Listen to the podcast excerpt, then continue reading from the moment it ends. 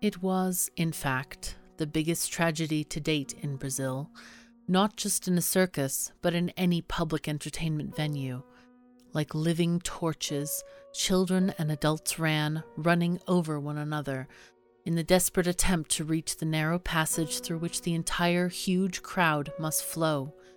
Many people fell and were trampled, causing the victims almost as many crushes as the burns. But let's not get too far ahead of ourselves. Greetings and welcome to Frozen Time. I'm Catherine of Sky, and here we relate moments in history that shape the people around them, events which are often dark, disturbing, and tragic. So if that's what you're into, you're in the right place. Please subscribe to our channel and turn on all notifications so you don't miss any of our weekly uploads. All right, it's time to cozy in for a tale that you won't soon forget.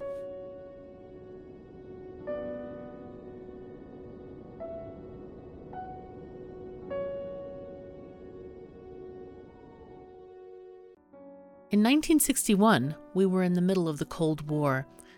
John F. Kennedy had just returned from a trip through Latin America. The fashion brand Yves Saint Laurent was founded in Paris. The film West Side Story is released. And aboard the Vostok 2, Soviet cosmonaut German Titov becomes the second human to orbit the Earth and the first to be in outer space for more than one day. On the 17th of December of that year, a young girl named Maria Jose Pedroza, otherwise known as Zeze, like many other children, went with her parents to see the circus. Christmas week was beginning, and the children had just begun their summer vacations. They were eager for a bit of fun and freedom from the rigors of school. The Gran Circus Norte Americano, Great North American, which was a sort of Brazilian version of the Ringling Brothers in North America, set up in Niterói that week in the Praça Expedicionário in the city centre, right in front of a railway station across the bay from Rio de Janeiro. It was advertised as the most complete circus in Latin America, with approximately 60 performers, 20 other employees, and 150 animals. It was operated by the Estevanovich brothers of Brazil and employed performers from several countries. As the many children and their parents walked up, they would see the huge big top, the central tent of the circus rising against the sky. The circus owner, Danilo Estevanovich, had purchased a brand new tent from India, a large blue and white tent made of nylon and weighing six tons. Unknown to the owner, however, was that although the tent had been advertised as being made of nylon, it was actually made of cotton treated with paraffin wax, a highly flammable material. Yes, it's the same material that fuels candle flames. The circus goers filed into the tent, marveling at all the jugglers, animals, and colorful sights to be seen. Between 2,500 and 3,000 people, including about 1,400 children, entered the big top that day, filling the tent to capacity. The performances started featuring animals, clowns, and acrobats, and the audience oohed and awed, children squealing with delight at all the joys of seeing the circus shows. At around 3:45 in the afternoon, the finale of the show started. It was the trapeze act and they were getting ready to perform their final grandiose stunt, the triple jump. One of the trapeze artists performing this stunt saw that a fire had started in the stands on the left side of the exit tunnel, and she was alarmed, but waited until her partner safely landed on the platform before alerting him. They both dived into the net below and then escaped the tent. As the crowd became aware of the fire, pandemonium ensued. Fear crazed women and children rushed for the exits, fell atop each other, and caught fire. Within five minutes, the flames had enveloped the tent and seared the ropes, and the blazing mass fell onto the spectators. Some were trapped in their seats, others could not get near the exits, some were trampled to death. There was at least one report of a quick thinking Boy Scout who used a pocket knife to slit open the walls of the tent to make another exit, doubtless saving lives. The magazine O Cruzeiro described the situation thus and confusion engulfed the Grand Circus Norte Americano. In an instant, thousands of people, men, women, and children, tumbling, tried to gain the exit door. The warning had come late. The canvas, taken by fire, burned to its fullest extent, and shortly thereafter it collapsed into the crowd. Piercing screams were heard everywhere. Then silence, and death enveloped in a mountain of ash. The newspaper Tribuna de Imprensa added In less than 20 minutes, the circus was completely destroyed, with a pile of charred bodies at the main door and others scattered on the chairs and under the bleachers. A little far from the circus, this was the spectacle some crawling almost in front of the Leopoldina train station, others tearing their clothes on fire, screaming. Those who managed to get out unharmed screamed for help. Two minutes later, the fire department arrived, which had only one job to gather the dead to the private trucks and send them to the morgue. There was practically no more fire. The fire station, luckily, was very close by, and the firefighters, as soon as they arrived, began to wrap blankets around the burning bodies. Everyone tried to pull victims out of the rubble, and even before the ambulances arrived, private cars took the wounded to get medical attention. A policeman on the scene noted, I've seen some horrible, horrible things, but I never thought I would see anything so horrible. Parents went from hospital to hospital searching for their missing children, and unattended children in the streets cried for their missing mothers. Niterói hospitals radioed Rio de Janeiro for plasma, narcotics, and ice, but ambulances and other aid from Rio de Janeiro had to cross Guanabara Bay in ferry boats, which took half an hour for the trip. Late in the day, the Brazilian Air Force Hospital began to receive victims, the military provided physicians and rounded up nurses to care for all the wounded and dying. Federal troops were called upon to help transport bodies to the morgue and injured to the hospitals, and used military trucks because of the shortage of ambulances. Survivors of the fire generally were at first almost incoherent as they tried to describe the brief terror in the flaming tent. They said the exit seemed to have been blocked almost at once with bodies. O Cruzeiro sums up the sadness and devastation. Hundreds of men's, women's, and children's shoes scattered around the ring attested to the full drama of the tragedy that had hit the North American circus, among them a baby bottle that was no longer used by its owner. Most of the victims were minors who had gone in search of joy and fun. The future, however, has a cruel fate in store for them death. Over 2,000 men and women lined up in front of the Niterói morgue seeking their loved ones, some openly weeping. As the morgue became too crowded, some bodies were laid out in the city's sports stadium for relatives to identify. In the covered wing of the building, the charred bodies were lined up, covered with white cloths donated by people. Once they were recognized, they were placed into coffins immediately for burial. The stadium's central football field was transformed into what Fatos and Fotos called the biggest and saddest carpentry in the world. Workers set to the sad task of creating all different sized coffins for the needs of the deceased.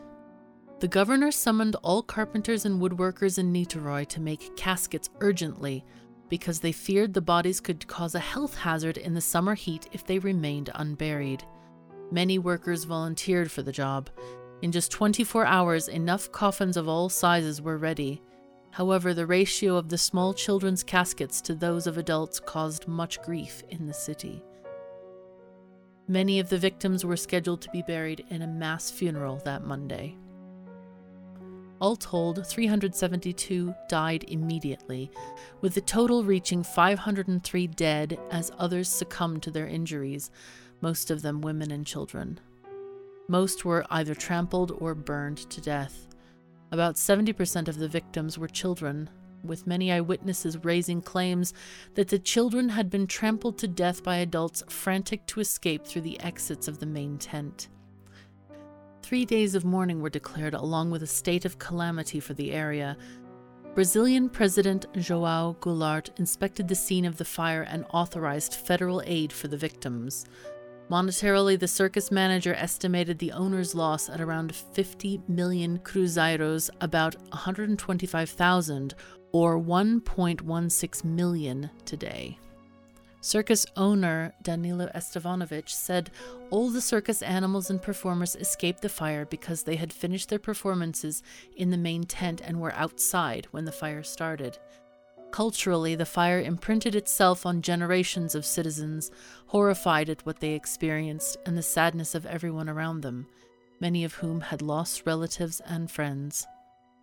Circus owner Danilo Estevanovich is quoted as saying that the flames, quote, enveloped the tent in 30 seconds, and he was convinced the fire was set deliberately, quote, because a short circuit or carelessly discarded cigarette could not cause such a quick spreading fire.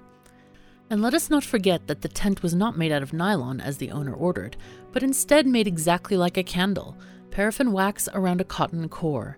If we want to look at the science a tiny bit, we see that nylon combusts at a higher temperature than wax or cotton, and thus the lower temperature combustible wax played a pivotal role in the speed of the fire spreading. There are several theories as to the cause of the fire. One theory is that being so near to the train tracks, it is possible that a spark from a passing train might have jumped onto the highly flammable tent canvas to set it alight. The second possibility, proposed by independent investigations and opinions, point to electrical problems that were covered up. However, investigations by the local authority noted that the setup looked a bit suspect, but ultimately it was found to have maintained its integrity. Another possibility is arson, and that is the most complicated possibility of all. First, it must be noted that the authorities noticed the precariousness of the electrical installations, the absence of fire extinguishers, the presence of dry grass in the circus areas, and the lack of exits, all of which contributed to the high loss of life in the fire that day. Three suspects were arrested in connection with the fire. The first two were employees of the Estevanovich family, who had previously threatened to burn down the Big Top Circus and third was Adelson Marcelino Alves, known as Dequinha, the 21 year old single man who lived with his mother. Dequinha was an ex employee who was reprimanded several times on the job by his boss, but ultimately was fired when he promised to, quote, set fire to the circus. On the day of the fire, a circus employee saw Dequinha at the site of the fire until he disappeared just as the flames appeared. He confessed to the crime with revenge as his motive. However, there was a note that draws attention. Quote, the confession, according to Security Secretary Gouveia de Abreu, was made without coercion and assisted by a prosecutor. This, perhaps, is why some believe that the confession obtained at a military base, ostensibly to protect him from the fury of the public, might not have been the real truth, and why some are still searching for the real cause of the fire. In his confession, he said he had the help of Walter Rosa dos Santos, who threw gasoline on part of the canvas when he set it on fire. Walter and his lover, Regina Maria de Conceição, were arrested and both denied their involvement. Dequinha confirmed that he was the one who set the fire, throwing a lit match on the circus roof. He explained that he had done everything because he had fought with the circus porter, Pernambuco, and admitted he hadn't anticipated the consequences. He had not imagined that so many would die. The inquiry conducted by the police chief continued to confirm the confession of Adelson Marcelino Alves, including testimony from a lady who had heard Dequinha say he was going to burn down the circus.